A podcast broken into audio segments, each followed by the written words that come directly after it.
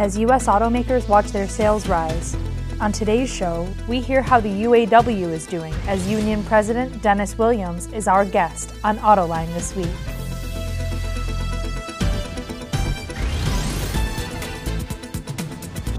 And now, here's your host, John McElroy. Want to thank you all for joining us on Autoline this week, where we're going to be talking about the state of organized labor in the American automotive industry.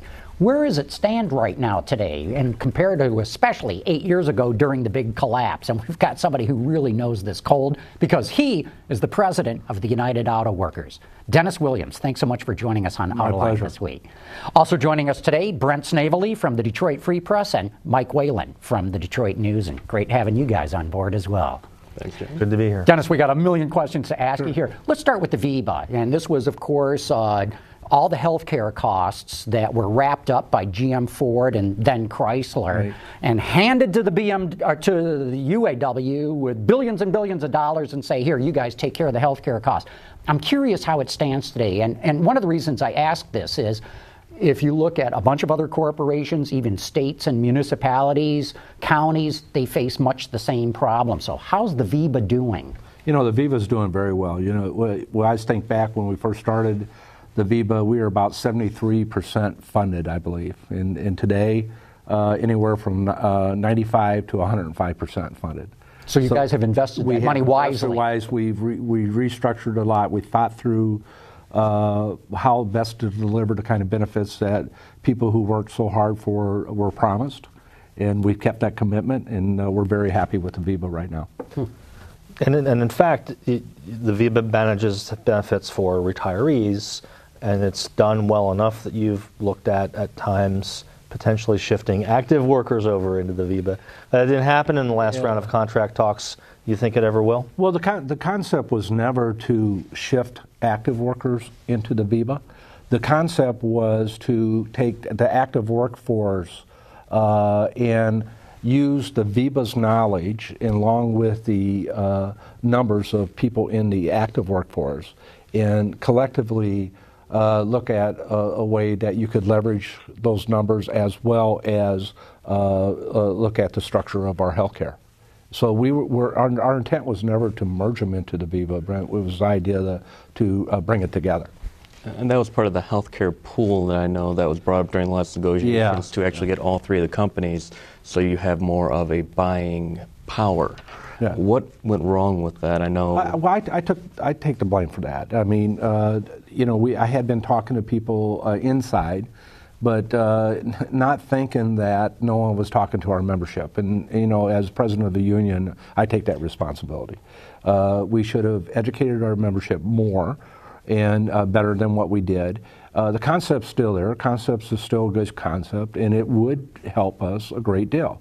Uh, but you know, we've learned a lesson by that, and we're regrouping. And you got to educate your membership first, and I didn't do that. The, the Detroit Three automakers also have pension liabilities, which they argue is holding down the price of their stock because Wall Street looks at this uh, big liability in the future. Would you ever consider doing something uh, along the lines that they did with their white collar employees, where they sort of offloaded their pension costs? Uh, not under my term, we won't. okay. For one thing, you know, I, I don't believe that's uh, holding their stock prices down. I think there's much more than that. And uh, the other thing is, uh, you know, the, they're in a uh, cash positive uh, position, and uh, there's no need to look at that at this time. Dan Akerson, when he was CEO of GM, said that he would think about bringing that to the blue collar workers when uh, I think during their shareholder meeting. What would be so wrong with that to kind of Well, he had his opportunity. He was there, and he didn't do it, and so uh, uh, he probably rethought about it, you know. But uh, I, I don't see a need for it, and I, I would really have to study something like that. Is it in the best interest of the, uh, the membership, or uh, does it really uh, help both the members and position the company? Uh, right now, I don't see no evidence of that, and nor have I studied it either, to be honest with you. Uh, it hasn't been brought to me. In, in the last round of contract negotiations, you more or less achieved the key goal, which was to uh, find a pathway to eliminate the tier two wages. Huge achievement. Um, I'm wondering how you look at that contract now. It's um, uh, almost a year later. Um, how, how do you feel it positions the UAW for the future? Well, first, first of all, uh, you know, when you look at the contracts and the negotiations, uh, they were contentious, without a doubt, right? Uh, I think that uh, the second agreement that Chrysler ratified by 77%, I think General Motors 59%, and Ford, I believe, was 51 point something percent. So it isn't like it was huge margins right there.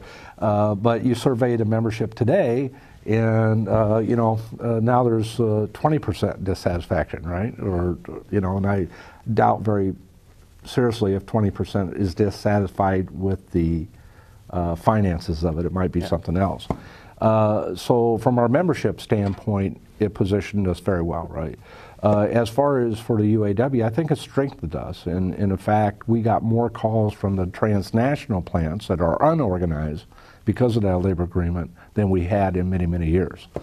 So overall, I think uh, it turned out positive for everybody. You, there's a balance, right? You've got a balance between investment in the plant so our membership has jobs, and then you got to balance on how do you get them uh, wage rates that are equal to uh, everybody that works there doing the same work. So I think we found that ba- balance, and uh, it, but it took a lot of work, a lot of studying to do that. You, you mentioned talks being contentious, and obviously, well, with both myself, our membership and the company. That's right? what I was going to say. I mean, it really seemed like there was almost a disconnect between the union leadership and the members. And I was down in Toledo when Norwood Jewell was down there mm. giving the details of the first agreement yeah. because the FCA workers actually voted it down. And a lot of that contentiousness came from the skilled trades as well, mm-hmm. who really thought that they could veto the contract completely if their bargaining unit turned it down. I mean, how when you look back on that, could you have done something better to communicate with the workers and particularly the skilled trades because they thought that they could veto the contracts, but then turned out that they just couldn't. Well, uh, the Constitution doesn't allow anybody just to veto a contract. Con- you know, Constitution it's the overall vote that determines whether uh, the common areas of the contract is ratified. Then you focus on the areas of skilled trades and then say what is the problems in, within the skilled trades that you need to address. And I think we did that uh, uh, both at uh, Chrysler and General Motors um, and as well as Ford. So, you know, uh, I don't know how they got that idea that they could veto it. That, that's not the design of our Constitution. Uh, as far as communications, I think that we all recognize that that first rollout uh, was sloppily done. We all agree with that. Norwood would tell you we could have done a much better job, and I'm sure he has. And uh, we all recognized our weaknesses in that area. Uh, and the, the other thing is, I think we got a little caught off guard uh, uh, from uh, the percentage of people that were uh, getting their information from social media or just talk. Although I got to tell you, social media didn't play as big a role as we thought it did. We, you know, because we studied it. Uh, so we got to get better at, at, how we communicate with our members, and we're working on that even today.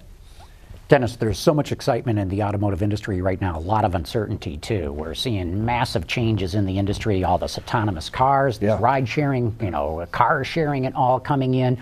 What's your view of it? Because some people think that as cars get shared, we're not going to need as many cars, and that would absolutely have an impact on your membership. Well, you know, I, I've heard a couple of different uh, twists to this. You know, uh, you know, the, does it actually broaden the base of people that use the car? Now, the people that are elderly, can they actually drive longer? That's the other piece of it, right? So uh, there, you know, we don't know what the impact's going to be, but it's here and it's going to stay. It's not going to go away. Uh, so we're following it and measuring it, and I got research department looking at it and saying, okay, what is this going to impact us in the future? And does it really bring sales of automobiles down, or is it, or is it going to constantly just go up or is it going to be leveled off? We don't know yet, but we're studying it. Uh, you have to. You can't ignore that. Throughout the negotiations last year and yep. as you look forward, you have to be paying careful attention to Mexico and investment in Mexico. Um, so, and you, you, you were able to achieve a pathway to higher wages in the last round of contracts.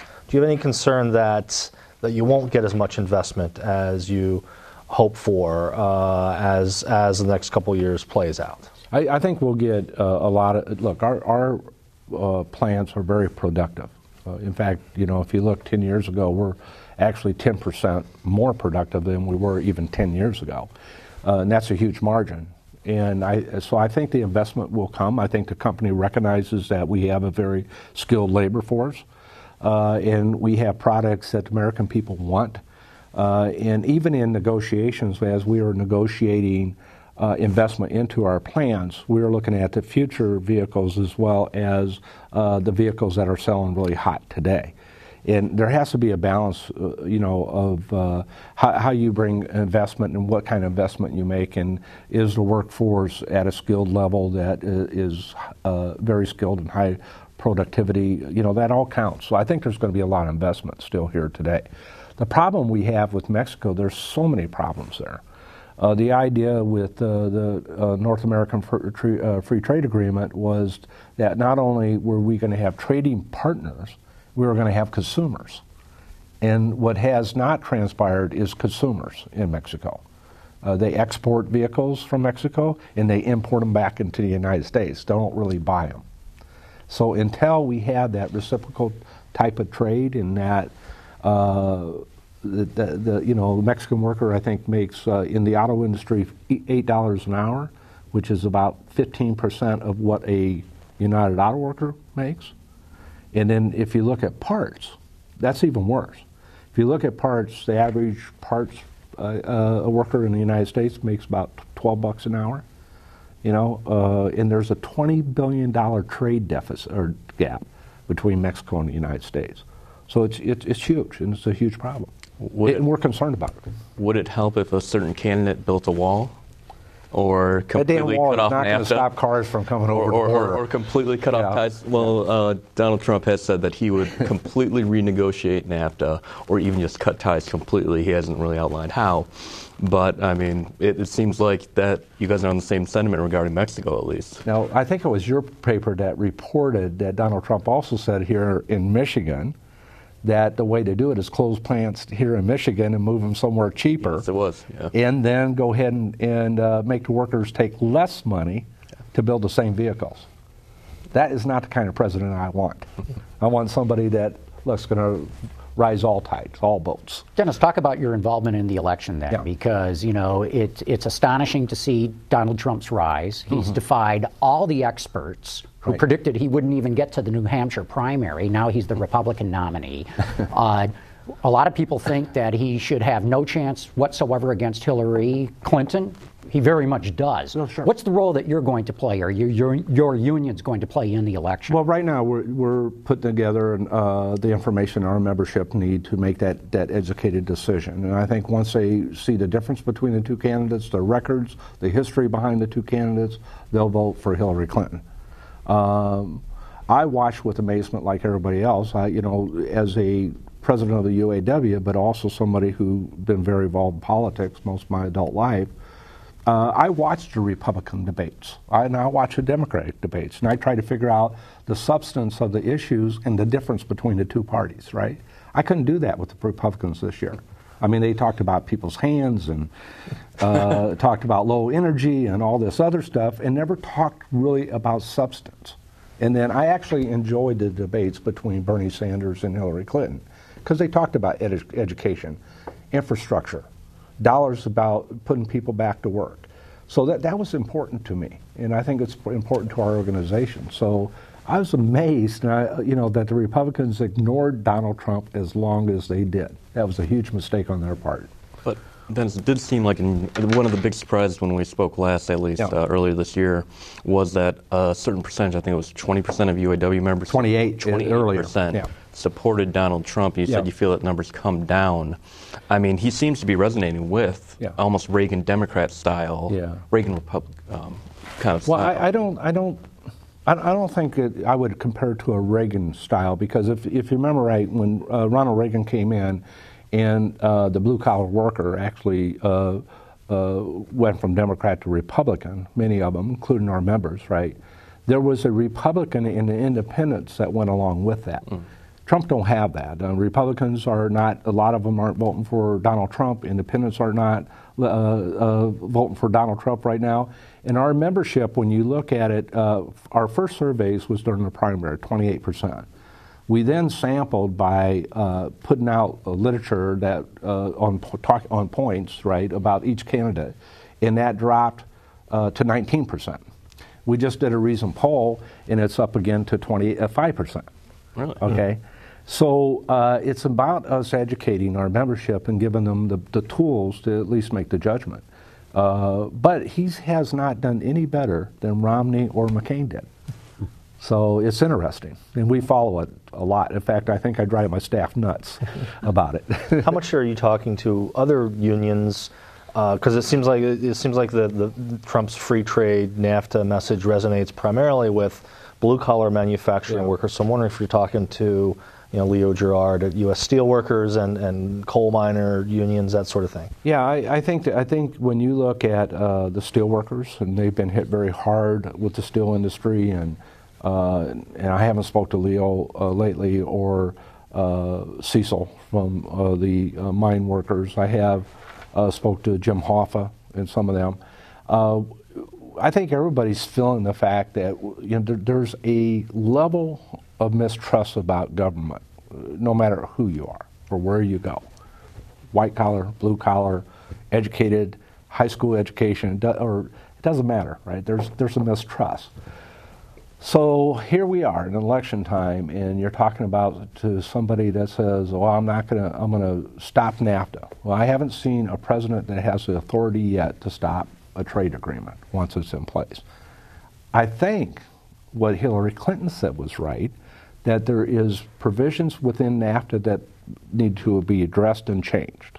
That's correct. A president can make that happen uh, with Congress behind him, right?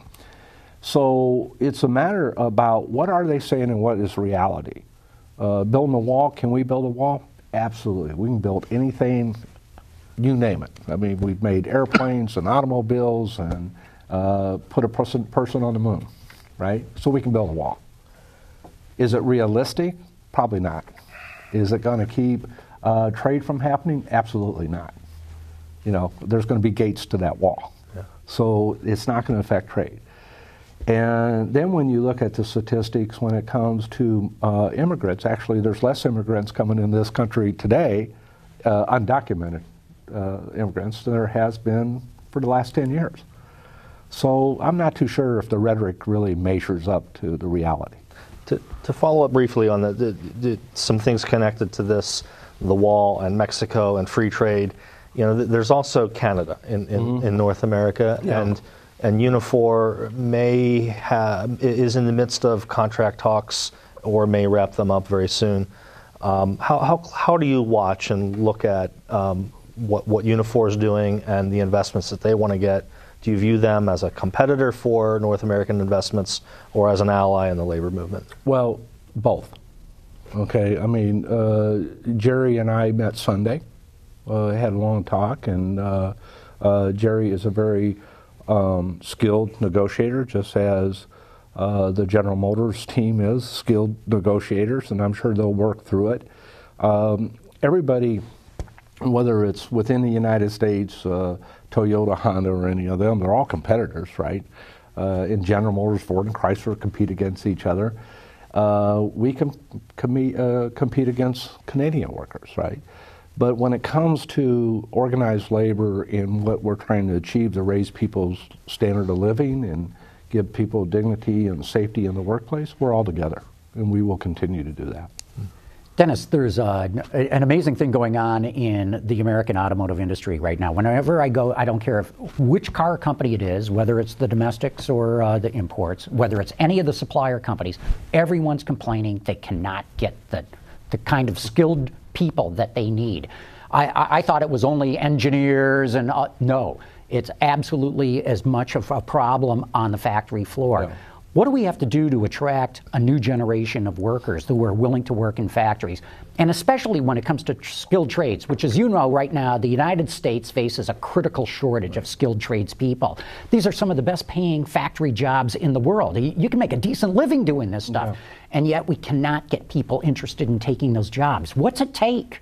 You know, I, I think uh, right now there, there's a lot of people uh, like Cindy Estrada, Jimmy Settles, and Norwood Jewell all addressing this by doing training programs uh, and try to get uh, people interested as well as uh, skill levels up. But in reality, our education system has to change. We, we still have an education that was based off the family farmer, and that's not true today. You know, uh, when you look at European and Asian uh, style education programs, I, I, think I think European style is probably the best way to go, where they have actually I think they graduate from high school at 16 actually, and then they uh, either go vocational or the uh, academic right field. And I think we got to take more of an interest in that. And years ago, when I, uh, you know, I hired in 1977, and I think it was 1979 or 1980, we started vocational programs within our communities to train people how to be machinist or uh, run a lathe or uh, actually read a blueprint. You know, today that's not taught. Vocational is not in school anymore. So we have to get back to some pretty basics as well advancement. Our, our education system, there's nothing wrong with our teachers. We've got excellent teachers in this country. You got to give them the tools to teach, and you got to have the right uh, curriculum to teach. And uh, so I, I, think we need to really think about this as not only as a community or a state, but as a nation. This is really important for all of us. Uh, and I think that people uh, doesn't, you know, used to hire into the factories because that was a lifetime job. And over the years, people started saying you shouldn't be that loyal to companies and you got to think on a five year thought process. And I'm sure you've all heard it yourself, right? And my two children, I got a 37 year old and a 40 year old, they didn't think of work as lifetime or dedication. Uh, in fact, my oldest son and I had a conversation one time about why, Dad, should I be dedicated to the company I work for? They're not dedicated to me. You know, that never used to be. When I worked for Case, I had pride in working for Case. I liked making that perfect weld. I liked the fact that my cylinder or that valve worked. And that's what we got to get back to. what about perception? John mentioned autonomous vehicles and yeah. so-called disruptors coming in, whether it be Tesla, Google, or even Apple. Yeah. Um, what about the perception of the auto industry, and I mean also the perception of the union workers? Um, how can we actually change that, or does it need to change, in your opinion? I, I think it's, uh, you know, uh, I think that uh, most of the companies recognize, as well as we do, that we hire these people in, but we don't ever explain to them where we were, where we are, and where we're going. And I think if you don't have engagement uh, with your employees, and if we're not engaged with our UAW members, explaining who we are and how our role plays uh, representing them, we're missing a boat, and I think that's what's going on. And you just mentioned Case, and I think a lot of viewers might think of the UAW as only representing auto workers. so I was wondering if you can touch on sort of, you, you know, your membership has declined uh, for many years, but then in recent years has rebounded. Um, so just give us an update of sort of where the UAW is going membership-wise, and, and, and then and where things stand in Volkswagen with the effort with Chattanooga. Sure. Um, so we have um, about 143,000 of our members are in the auto sector, right? And if you break it down, uh, we represent uh, uh, Case New Holland, we represent Caterpillar, we represent John Deere, uh, Mack Truck, Freightliner, Navistar, uh, Volvo, you know. So, and then uh, from there, you we have higher education, uh, aerospace, and uh, so we're very diversified. I mean, I could go on and on and on with the number of people that we. I probably missed somebody, so somebody's going to get mad. At Casinos. Yeah, casinos is huge. Thank you. Now you saved me getting left. uh, the casino, and then when you look at our growth right now, we have organizing drives in several of the transplants right now. Um, but our growth has been not only in the auto in the supplier network, right, the parts suppliers, but also growth in the casino and higher education. And we're growing about, uh, I would say, between three and four percent annually. It looks like. So you know, we're really diversified. We're growing in them sectors. And then when it comes to Volkswagen, we just won another court case, and they just did another appeal, and that's wrong with our system. I mean, that this is the only uh, place in the world, I think, well, that of a democracy, that actually you can win an election and never get to the bargaining table. You know, uh, uh, I imagine that would drive a congressman nuts if they got elected but couldn't get placed in Congress. You know, so uh, we're Steve. We'll keep fighting it. Hey, we're, we're down to about the last minute or so, but there's a huge shift in the American market, right? In fact, it's a global shift. Mm-hmm. People getting out of passenger cars and getting into crossovers, SUVs, Right. and the like. Uh, we're seeing a trend now of the automakers pushing all their passenger car production to Mexico. What do you think of this trend, and how do you deal with it? Well, if you look at the trend, though, if you look at the smaller cross, uh, crossovers, right, uh, and, and uh, if you look at the size of the crossovers and the convenience of it, I think that is the direction that the American public is going. And the fuel efficiency is remarkable today, right? Uh, I know I just drove a truck, and I won't name what company's truck I uh, drove, but it was 31 miles to the gallon. Whoever thought that a truck would get that, right? So don't try to think of which one I- it is. I- I. Okay. Uh, but uh, you know, so I, I think I think there will be passenger cars, but I think at a lower level than you know as far as sales goes than than there are crossovers. I think uh, still SUVs, trucks, and crossovers is the market, Yeah. and it will be for some time. Yeah. You know. Well, with that, we're going to have to wrap this up. Dennis Williams, thanks so much for coming in and sharing your having me. thoughts with us. It's been terrific. And I want to thank uh, Brent and Mike here, too, for having joined in this discussion. And of course, I want to thank all of you for having tuned in, and I hope you enjoyed this discussion as much as I did.